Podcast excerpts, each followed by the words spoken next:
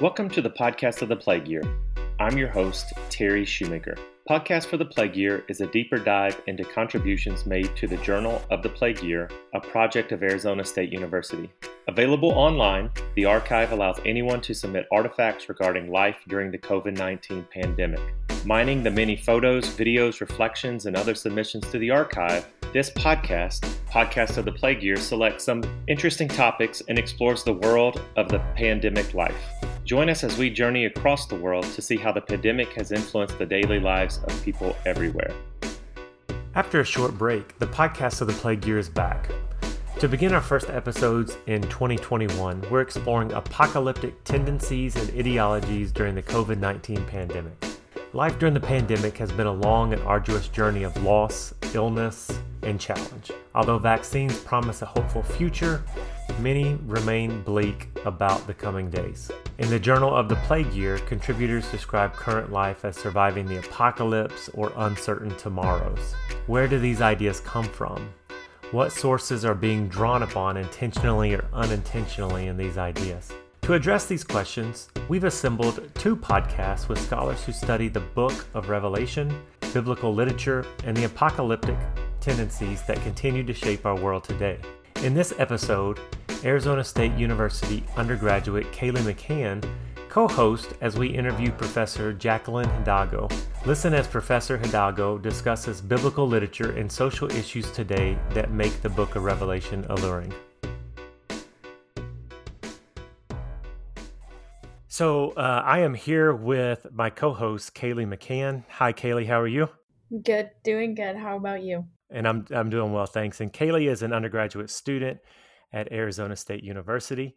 And then Kaylee and I are excited to be interviewing Professor Jacqueline Hidalgo, Associate Dean for Institutional Diversity, Equity, and Inclusion, and Professor of Latina, Latino Studies, and Religion at Williams College. Jackie, thanks so much for talking to us today. Thanks, Terry and Kaylee. It's great to speak with you. And so to start, um, will you just give us a little bit of information of how your research and studies relates to the area of uh, apocalypticism? Yes. So let me talk about this in a couple of different directions. I'm a student of critical comparative scriptures. I'm partially trained in the study of what we would call the New Testament with a focus on the book of Revelation. The other layer would be my interest in both approaches to what one might think of as playing with the end, thinking about the end of things, thinking about temporal crises and revelation as a form of knowledge, the relationship between these, as well as utopian dreaming in the case of texts and practices that I might call scriptural in the context of Latinx communities in the United States. So those are kind of the the, the two wings is both thinking about apocalypse vis-a-vis the book of revelation in the ancient world and its legacies especially for latinx populations in the more contemporary united states yeah, so your research sounds absolutely fascinating, particularly to me. I'm also in the religious studies field, and I find that there's quite a few misconceptions about the book of revelation apocalyptic literature and talking with students but then just talking you know in the general public and coupled with that there seems to be an absolute fascination with apocalyptic mapping decoding and things like that. Do you find the same thing that there there are some misconceptions about what it is and what it isn't and what are some of those misconceptions that that you maybe encounter? Yeah I, I think it's a really interesting thing as as a student not simply of the book of revelation in the ancient world but also as a student of how people have engaged the book of revelation as scripture. It is a real testament to all of the different ways that people look for themselves, look for meaning in a shared text and see completely different things. The book of Revelation is a really great prism for thinking about the problematic of scriptures in a broader way, what they are, how communities engage them, how they go about authorizing meaning around them, how they contest meaning around them. And that's part of why it's of interest to me is that on the one hand, you say the book of Revelation or you say the apocalypse, and people already seem to have such preordained assumptions about what it is. But if you ask them a little bit further, you really start to uncover the sheer diversity of meanings, of employments, of engagements that this text has inspired throughout history and among so many different people. And I think it really helps you to think about how scriptures is often more about actually the diversity of engagements and just the power of a shared text, even if people see that text so differently. What I mean by that, as and I think this is what you're pointing to, is so often in our contemporary world, people have looked at the book of Revelation as if it's like a I want to say, I don't know, a magic eight ball or a uh, a kind of decoder ring, and that if you just interpret it correctly, you can make sense of contemporary events. You can sort of plot where we are on some clear linear framework that starts in the ancient world and will end with Jesus's return sometime very soon and they sort of look at revelation and, and think that that it has some version of that. Even if they're people who dispute that version of the book of revelation sometimes they're so afraid of that version of the book of revelation that that's also what they see in it. I think that you know one of the things that when you're working with students that is both a fun thing about teaching the book of Revelation and teaching a bunch of different people interpreting it is to helping them to think of it in terms of the ancient world and helping them to sort of ask what it might mean, look at this text and unpack the assumptions we bring to it because of its history of interpretation. What might it mean if we set aside the assumption that it's speaking to us or about us in this particular moment. And we maybe give it some respect as a radical other for a moment. What can we see? And then what can that tell us about, about the present and about now in terms of what we've inherited from the history of interpreting this text?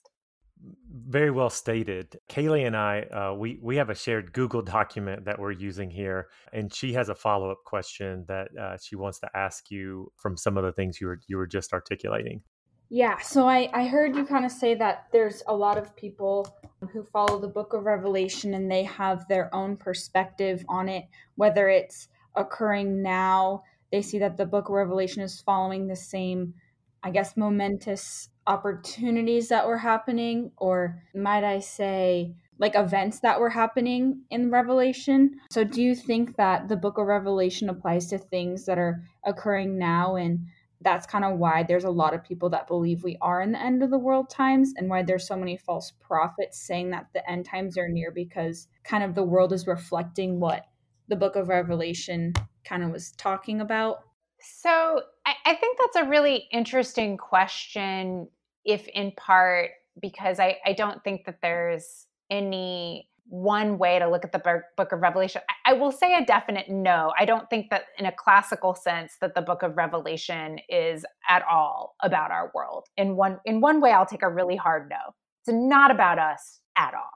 But because we live in a world that has been so deeply, in some way, sh- shaped by readers of Revelation and people who interpreted it in some very particular veins.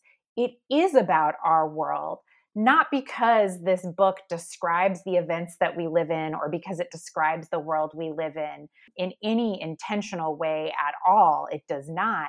But because we've inherited a world that has in many critical ways been shaped by people who have engaged with this text deeply for good and for ill.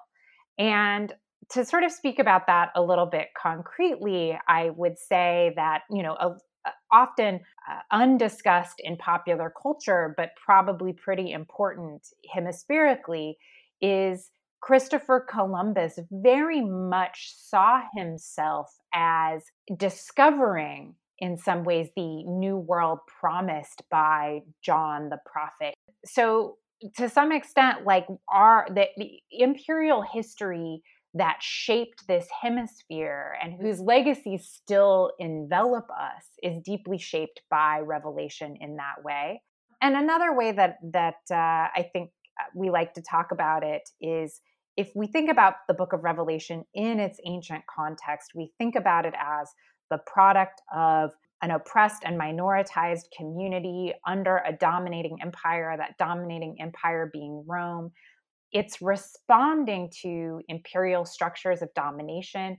It's responding to a sense of a crisis of meaning in the world.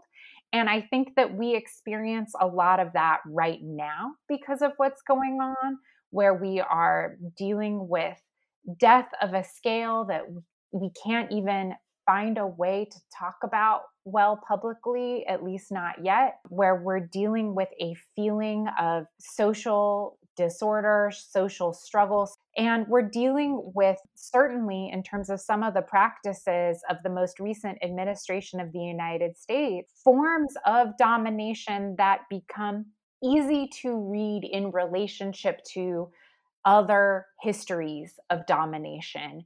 And to the extent that the book of Revelation is a critique of imperial domination, a resistant response to it, and a cry for an end to the crisis of death and violence and subjugation and suffering, to the extent that it, all of these things are in it, of course, it's easy for us to feel a connection to it now.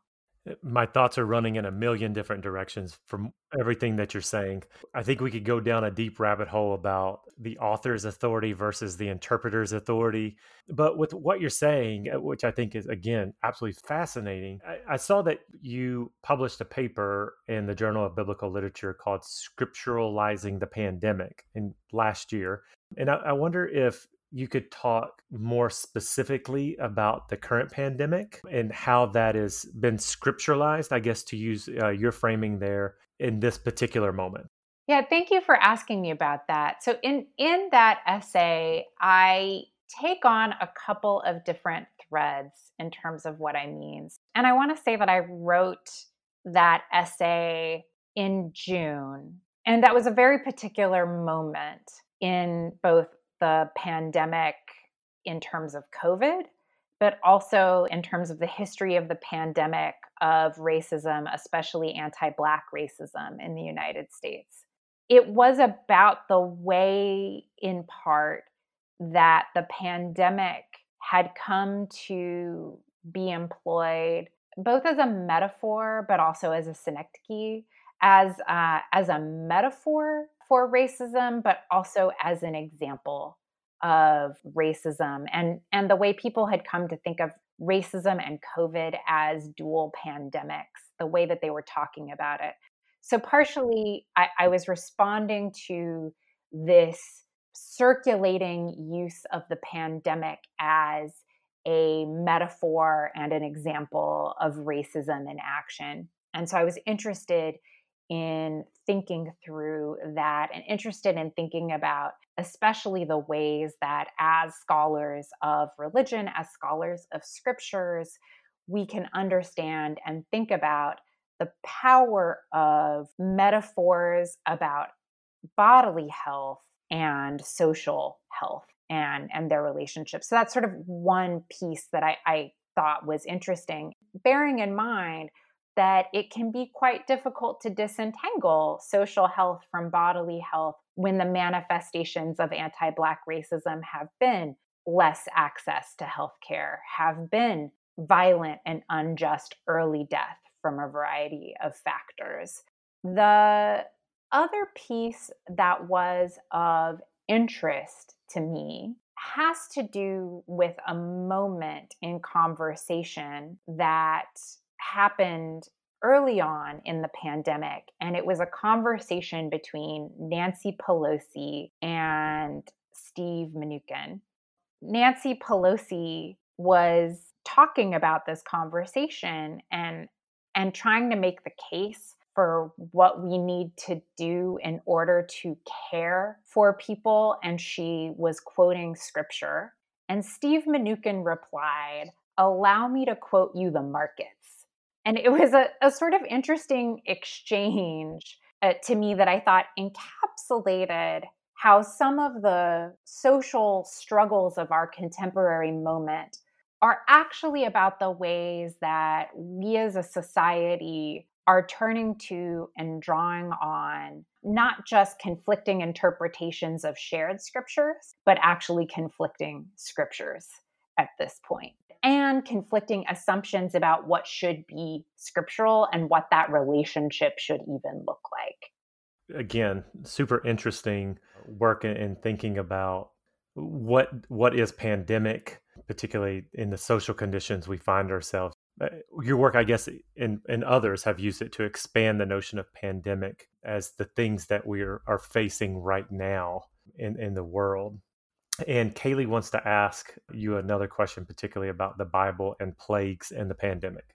Yeah. So I'm not only interested, but I feel like the readers would be interested in knowing the potential connection of end of the world um, and then the waves of interest in the end of the world in the sense that the Bible does state something along the lines that in the end of the world times, God will bring about a plague, hunger. That do you think that in a sense when the Bible is mentioning these plagues that people are truly believing that the um, current COVID pandemic is a sign of God coming by plaguing the earth? So if I if I understand the question correctly, it's you know given that the the Bible talks about plagues, do people because of their interpretation the way they interpret the Bible, do they believe that COVID is a sign? Yeah, or even do you believe that that could be one of the reasons why people are so, especially like in this last year, they were so pro end of the world, it's happening, God's coming soon, etc. So I want to say maybe a, a, a, couple of things. I'd say, like, first of all, I think, right, part of the reason that uh, pestilence appears in the book of Revelation per se is that the book of Revelation is playing with Exodus. It's among the many Jewish texts that the book of Revelation is playing with.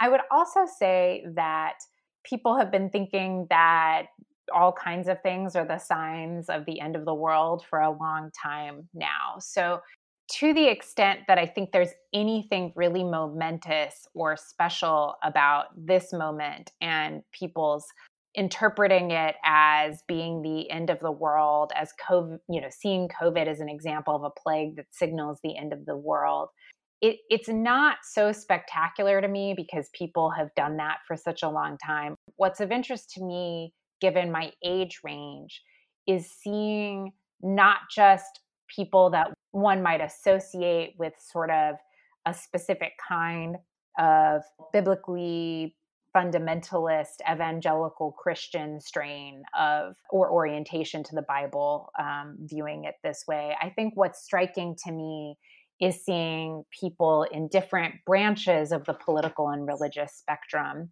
viewing COVID this way. I think one of my views on it when, you know, when I see it, and I think this comes up in a couple of different ways, the pandemic here is not just the virus, it's the social inequities that have made the virus so much worse, that have made our experience of the virus so much worse in this country. In scripturalizing the pandemic, I specifically talk about the structures of racial capitalism in the United States.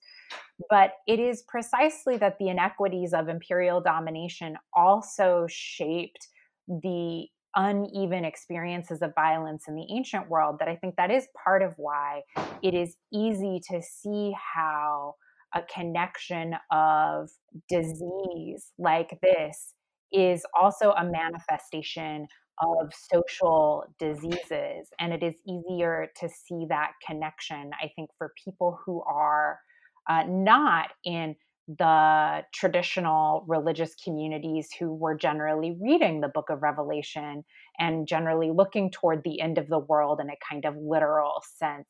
The, the ills of the book of Revelation are not just about physical illness itself, but also the ways that these ills represent and manifest societal ills. And I think that there are many people who feel that way about COVID right now. We can see how that becomes an easier analogy and an easier leap for people to make who might not normally have made that leap.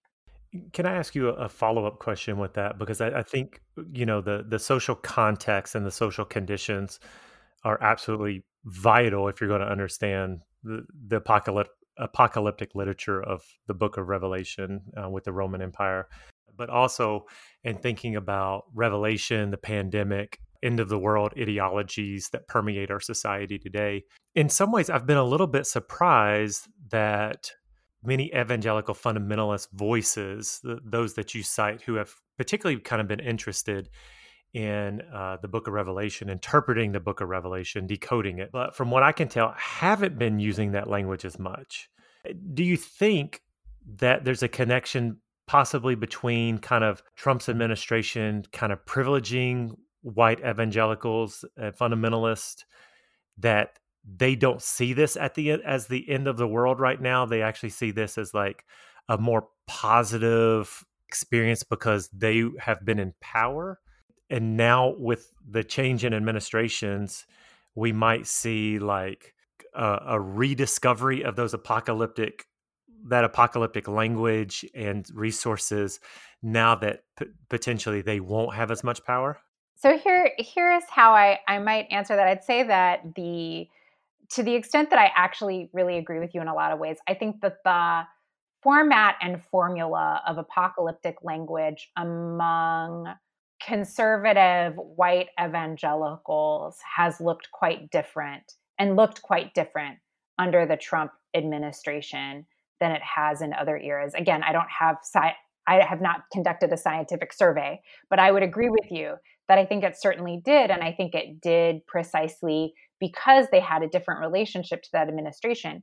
But if you look at work that has been done, sort of analyzing the ideas of, say, that of the QAnon folk and some of the rhetoric coming out of some of these more conservative white evangelical communities, it is actually still the case that they are speaking in an apocalyptic language and they are still drawing on the apocalyptic mythos.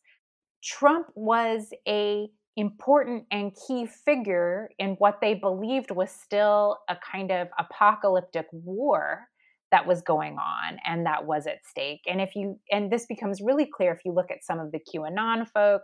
I remember reading an interview with one of the the QAnon violent insurrectionists at the Capitol on January 6th where he was speaking quite overtly about Trump as a, a, savior figure in an apocalyptic war of sorts. So that rhetoric was still there. I think what's really interesting here, and to go back in some ways to Kaylee's question, is that COVID is not a sign of the end of the world in that rhetoric in quite the same way, right? That it, it has been for people on other parts of the political spectrum. And I think that has everything to do with how the Trump administration talked about and represented the coronavirus and what COVID 19 came to signal as a political marker in the United States in the last year. Your belief that COVID 19 was a serious pandemic or plague. Like believing that was itself a, po- a marker of political identity.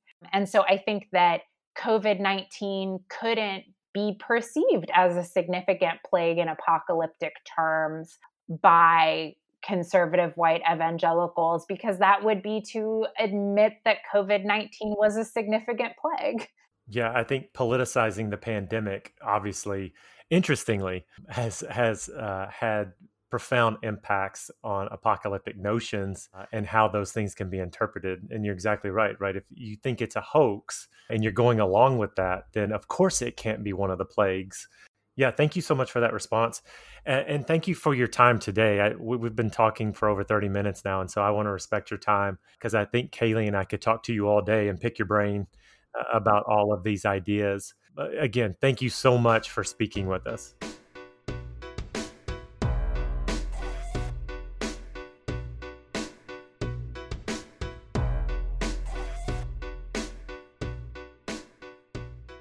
I hope you enjoyed the conversation with Professor Hidalgo. Join us next time as I talk with Lynn Huber, a scholar at Elon University, to further discuss the pandemic and apocalypse. Thanks to Kaylee for co hosting with me and for the valuable insights provided by Jackie Hidalgo. Be well. Many thanks to our guest in this episode, Jacqueline Hidalgo. This episode was hosted by Terry Shoemaker, produced and edited by Amelia Michelson, graphic designed by Carson Shoemaker, and administered by Eli Tebow. This podcast for the Plague Year is a complement to the Journal for the Plague Year, a project of Catherine O'Donnell and Mark Tebeau, both faculty at Arizona State University's School for Historical, Philosophical, and Religious Studies.